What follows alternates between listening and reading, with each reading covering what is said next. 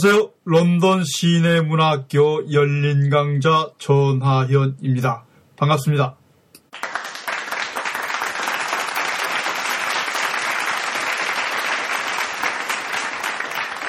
네, 사회과학과 예술은 어떤 관계에 있는가? 네, 경, 지난 시간 경제에 이어서 두 번째 이 법, 법학과 예술은 어떤 관계에 있는가? 여러분 일부에서 이 법적 가치와 예술적 가치에 대해서 네, 돌아보면서 여러분들과 함께하는 시간을 가졌었습니다. 아, 일부에서는 이 법적 가치와 예술적 가치가 충돌로 일어난 여러 사건을 통해서 예술의 본질과 미적 구성 원리에 대해서 여러분들과 함께 살펴보았습니다. 일부의 강의에서 여러분들이 꼭 기억하셔야 할 것은 이러한 충돌, 1857년 프랑스의 플로베르 보바리 부인의 법정 사건, 1892년에 오스카 와일드 사건, 1927년부터 1960년까지 영국과 일본, 미국의 법정에서도 문제가 된 레이디 차탈레이의 연인은 법적 충돌을 야기하고 이것이 인간이 무엇인가를 들여다보게 해주었고 결국은 인권의 영역과 정신 영역을 확대해주는 계기가 되었다는 것을 여러분께 말씀드렸습니다. 그런데요, 아무튼 이 예술행위는 사실 사기적 행위입니다. 사기행위입니다. 왜냐고요? 없는 것을 진짜 있는 것처럼 만들어 보이고요. 착각하게 하고 그것을 통해서 경제적을 이익, 이익을 얻는 것이 바로 사기하고 똑같습니다. 즉, 타인을 속이는 행위입니다.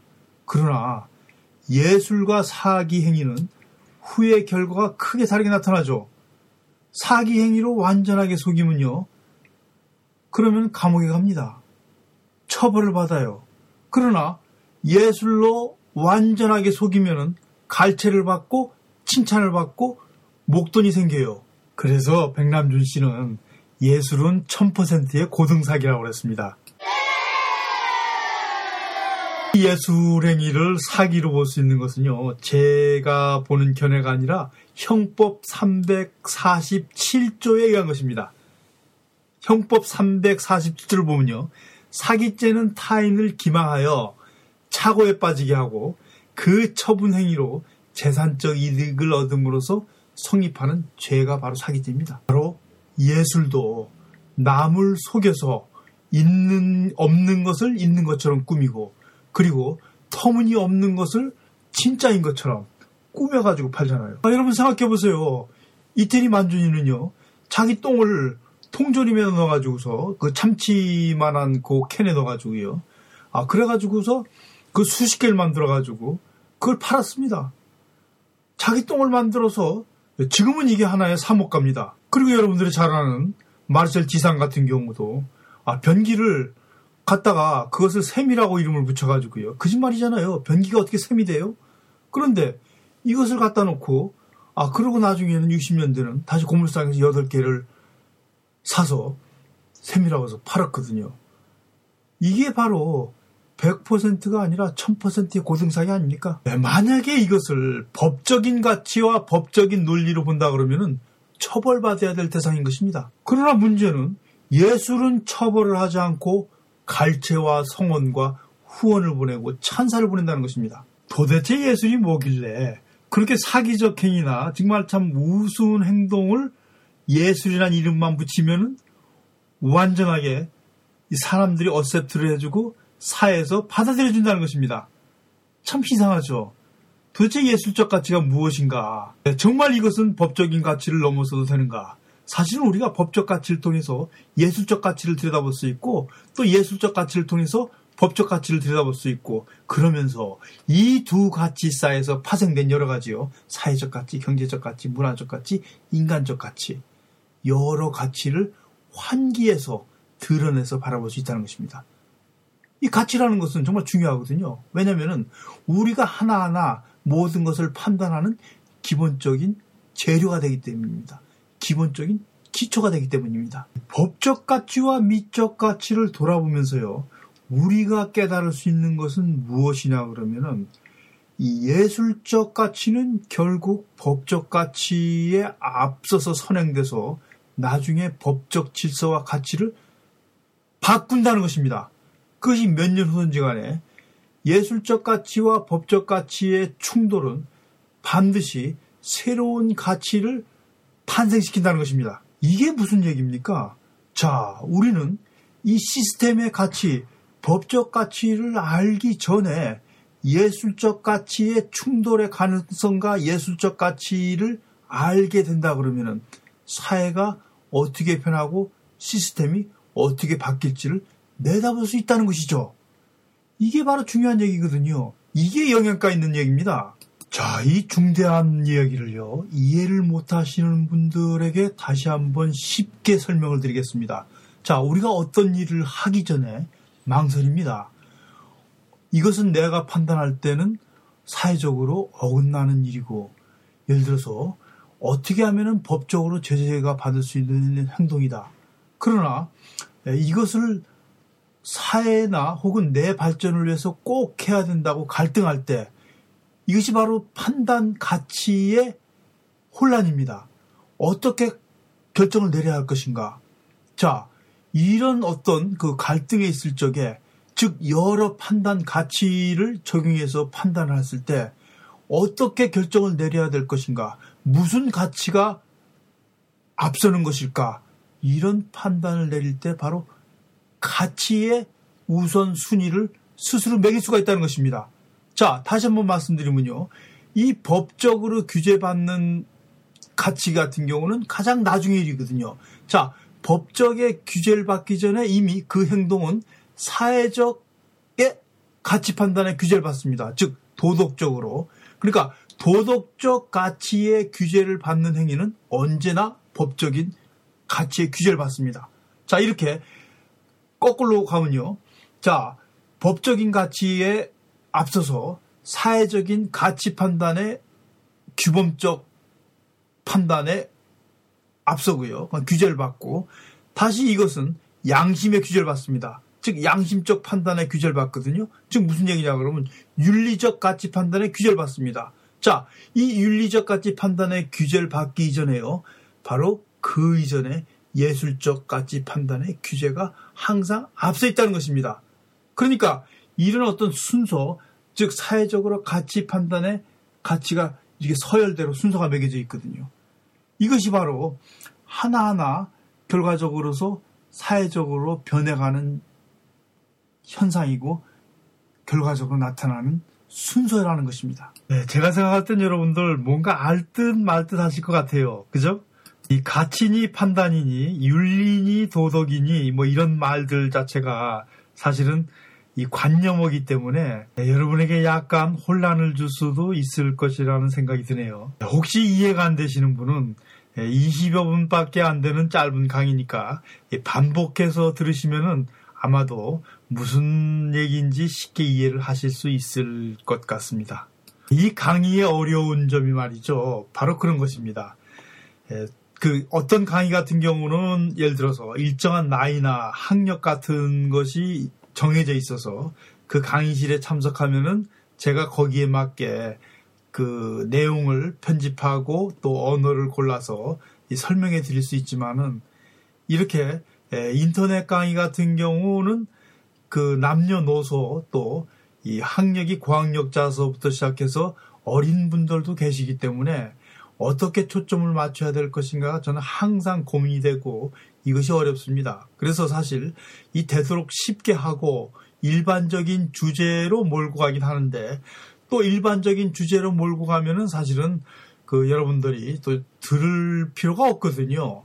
그래서 바로 이렇게 어떤 질적으로 일정한 수준을 유지하면서 또 쉽게 한다라는 것이 정말 쉽지 않은 것 같습니다. 여러분들이 이런 점 이해를 해주시고 예, 질, 그 강의를 들으시면서 어려운 점이나 질문 하시고 싶은 거는 이 댓글로서 다뤄주시면은 언제나 그 항상 제가 여러분들에게 이 답변을 해드리도록 하겠습니다.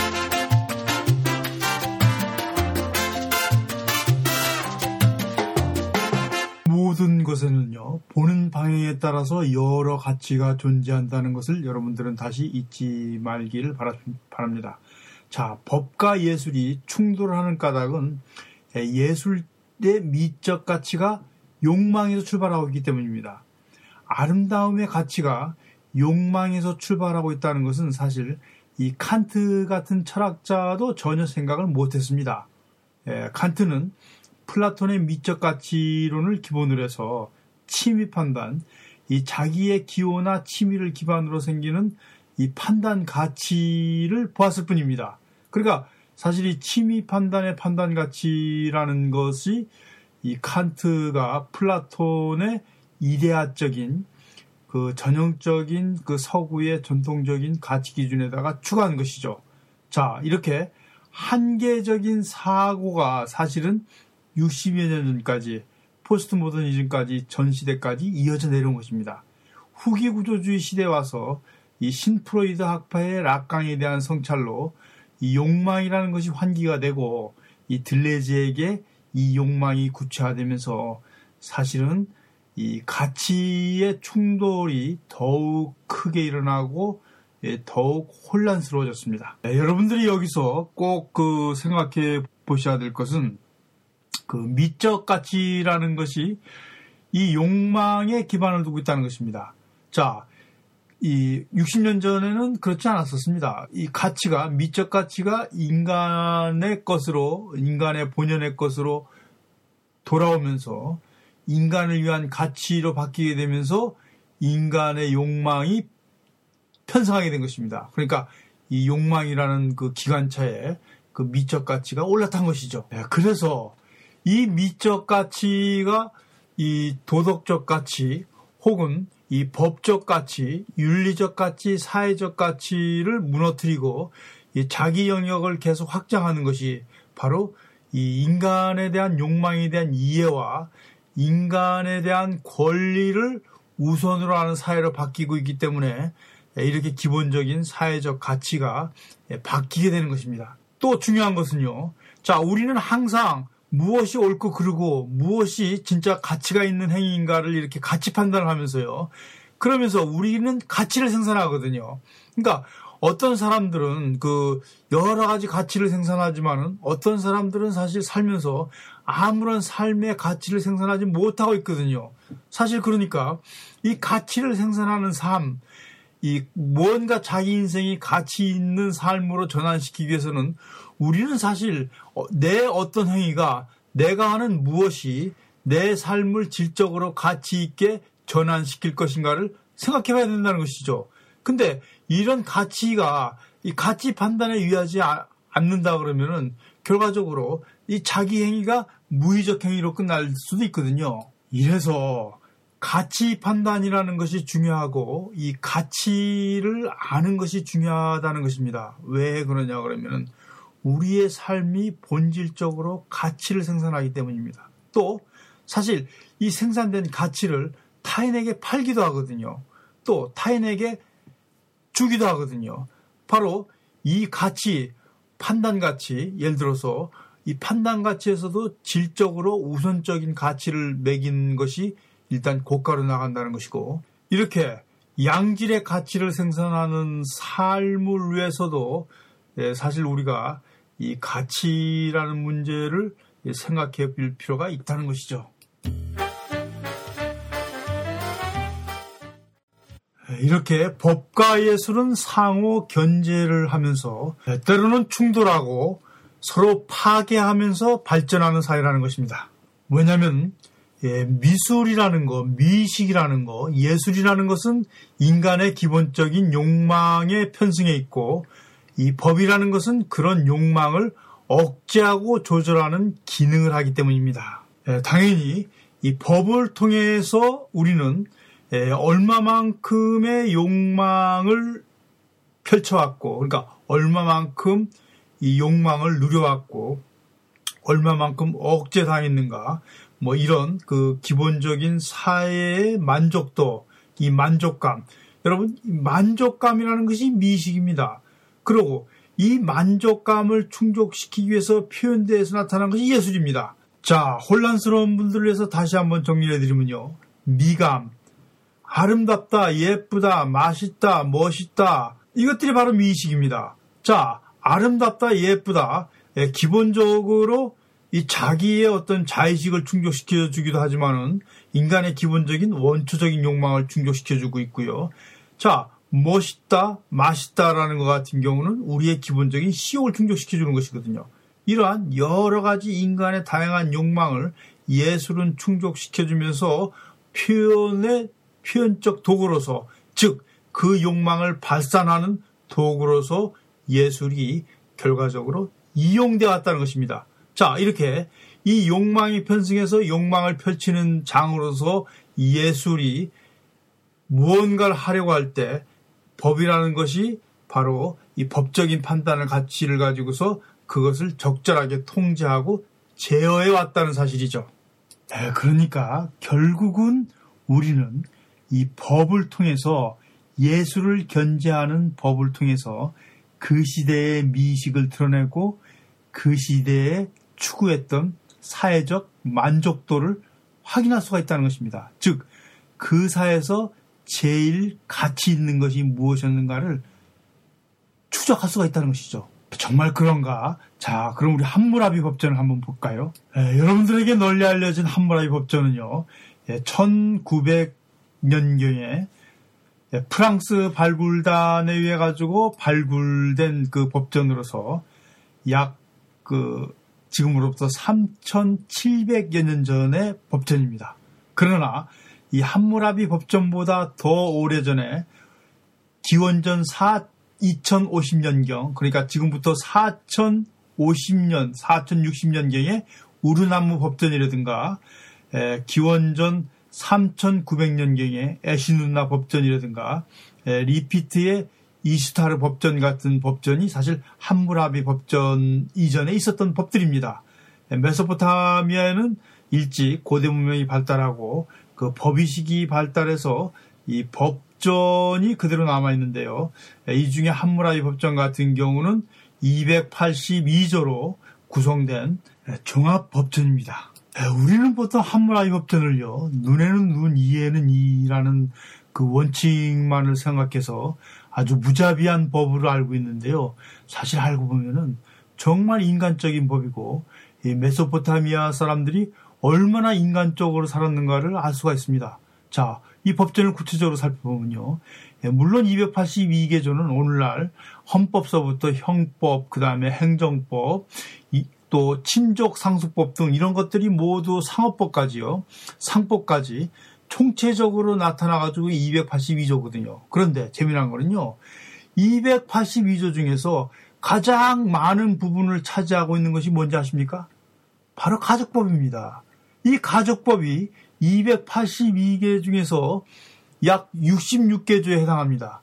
그러니까 얼마만큼 이 가족들을 소중하게 여기고 가족을 우선시했나를 알 수가 있는 것이죠. 자, 기원전 1700년 전, 지금으로부터 3700년 전에 이 가족이라는 것을 이 국가나 어떤 조직보다 우선했다는 것은 정말 진보적인 법입니다. 자, 예를 들어서요. 이 가족법이 66개인데 비해서 군인이나 관리의 의무 같은 경우는 15개밖에 안 됩니다. 그 다음에 형법에 해당하는 그 범죄에 관한 법조항은요, 20여 개밖에 안 됩니다. 예, 농업과 상업법이 있는데, 농업 같은 경우는 24개 조항입니다. 그런데 상업 같은 경우는 28개 조항이에요. 자, 이런 걸 비해서, 예, 메소포타미아 고대 사회는 이 농업보다도 이 상업이 번창하고 이 상업이 중요시 됐다는 것을 알 수 있겠죠. 이 고도로 발달된 사회라는 것입니다. 그러니까 사실 이렇게 법적인 거를 통해 가지고서 그 사회 시스템이라든가 그 사회가 어떻게 돌아가고 예, 그 사회가 어떤 방식으로 움직였는가를 우리가 짐작할 수 있다는 것이죠. 자, 여기서 여기서 바로 이런 사회 속에서 나오는 것이 그 만족도, 즉 미식인 것입니다. 자, 여러분, 이 가족법 같은 경우도 재미나는 것은요. 예를 들어서 예, 이혼을 하면은 반드시 이혼을 한 여자에게 그 은을 지불할까 이혼료를 지불해 주게끔 돼 있었습니다. 예, 또, 또 하나 더 재미나는 거는요. 얼마나 인간적이냐 그러면요. 자, 우리 마을에 어떤 사람이 들어와서 강도를 당했다 이겁니다. 그러면은 이 강도를 신고를 하고 만약에 그 지방의 그 경찰 담당자가 강도를 잡지 못하였을 경우에는 이 강도한테 당한 배상금을 지방관청에서 물어주게 돼 있었습니다. 지금도 이런 법은 없어요. 지금 어디 우리가 강도 당했다고 경찰서에서 물어주고 나라에서 물어줍니까? 정말 이거는 얼마만큼 인간적이고 자국민을 얼마만큼 보호했는가를 알 수가 있는 것이죠. 예? 또 재미난 거는요. 이그 한무라이 법전에 어떤 내용이 있느냐 그러면요. 예를 들어서 주모가 에, 이 대를 그러니까 술대를 이 속였을 경우라든가 술에다가 이물질을 섞었을 때는 처벌을 받는다 그랬거든요. 그러니까 옛날에 있죠. 우리 막걸리를 그 받으다가 예, 물을 타가지고서 한 말을 12대로 만들어가지고 팔기도 하고 말이죠. 또 그 다음에 이제 이 동동주라고 하면서 이제 그 막걸리에다가 뭘 섞어가지고 또 만들어서 팔기도 했는데요. 아, 옛날에도 기원전 이 1700년 전에도 술집이 있었다는 것이 참 신기하죠. 또, 그 다음에 그 술집에서 대로 속여 팔았다는 것이죠. 그렇기 때문에 대를 속여 팔거나 또는 또 가짜 술을 만들었다는 것이거든요. 역으로. 예, 그래서 처벌당했다는 규정이 있으니까요. 또 하나 재미나는 거는요. 이때도 조폭이 있었다는 것입니다.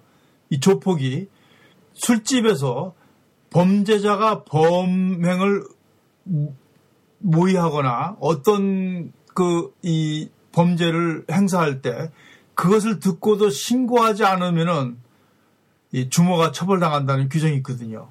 그러니까 이때도 이 사적인 범죄 조직이 술집에서 모여서 음모를 했다는 것입니다.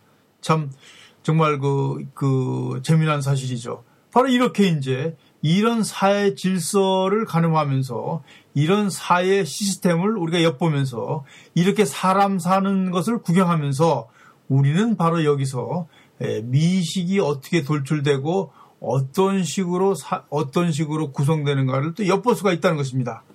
이 법안에서 허용된 자유가 바로 창작의 자유이고 표현의 자유니까요. 네, 바로 이렇게 그 사회의 가치, 법적인 가치를 통해서 그 사회를 가늠하고 또 들여다보는 것입니다. 자, 여러분. 이 세계가 변하기 시작한 것은 1848년을 전후로 한 19세기 후반부터입니다. 자, 이때 인상파 화가들 중에서요, 이 전문 화가들 출신이 아닌 이 법대 출신이 대거 등장합니다. 또 이들은 인상파 중에서도 아주 자기의 독창적인 세계를 인정받고 뛰어난 자질을 보여주죠. 이 까유보트와 어, 드가 이 세잔느가 바로 이제 그 법학을 공부했던 사람들인데요. 물론 고갱 같은 경우도 이 공직인을 하면서 이 법학을 공부한 사람이었습니다. 이 특히 까이보트 같은 경우는 이 변호사 자격증을 받 고도 이 미술을 그 그린 그 화가였었는데요. 예, 여러분 이 사람들이 대거 등장해서 인정을 받은 까닭이 바로 뭐냐 그러면은 보는 미술에서 생각하는 미술, 느끼는 미술이 아니라 인식하는 미술, 예? 뭔가 이 창의력, 그 조직적인 머리로 만드는 미술이 등장을 했다는 것입니다. 자, 이 세계가 이 바뀌면서 일어난 현상이죠. 또 여러분 재미나는 것은 이 야수파의 창시자인 이 마티스도 이 법학을 전공한 사람이었습니다. 또 이 추상주의를 창시한 이 대표적인 칸디스키 같은 경우도 역시 법학박사 출신이고 러시아에서 정교수 법학 교수로 임명받았던 사람이거든요. 이 사람이 자기의 그런 그 이 법학 교수나 이 정교수 박사를 버리고서 다시 독일에 와가지고서 미술을 처음부터 공부를 해서 이 바우하우스의 미술대학 교수까지 된 사람인데요.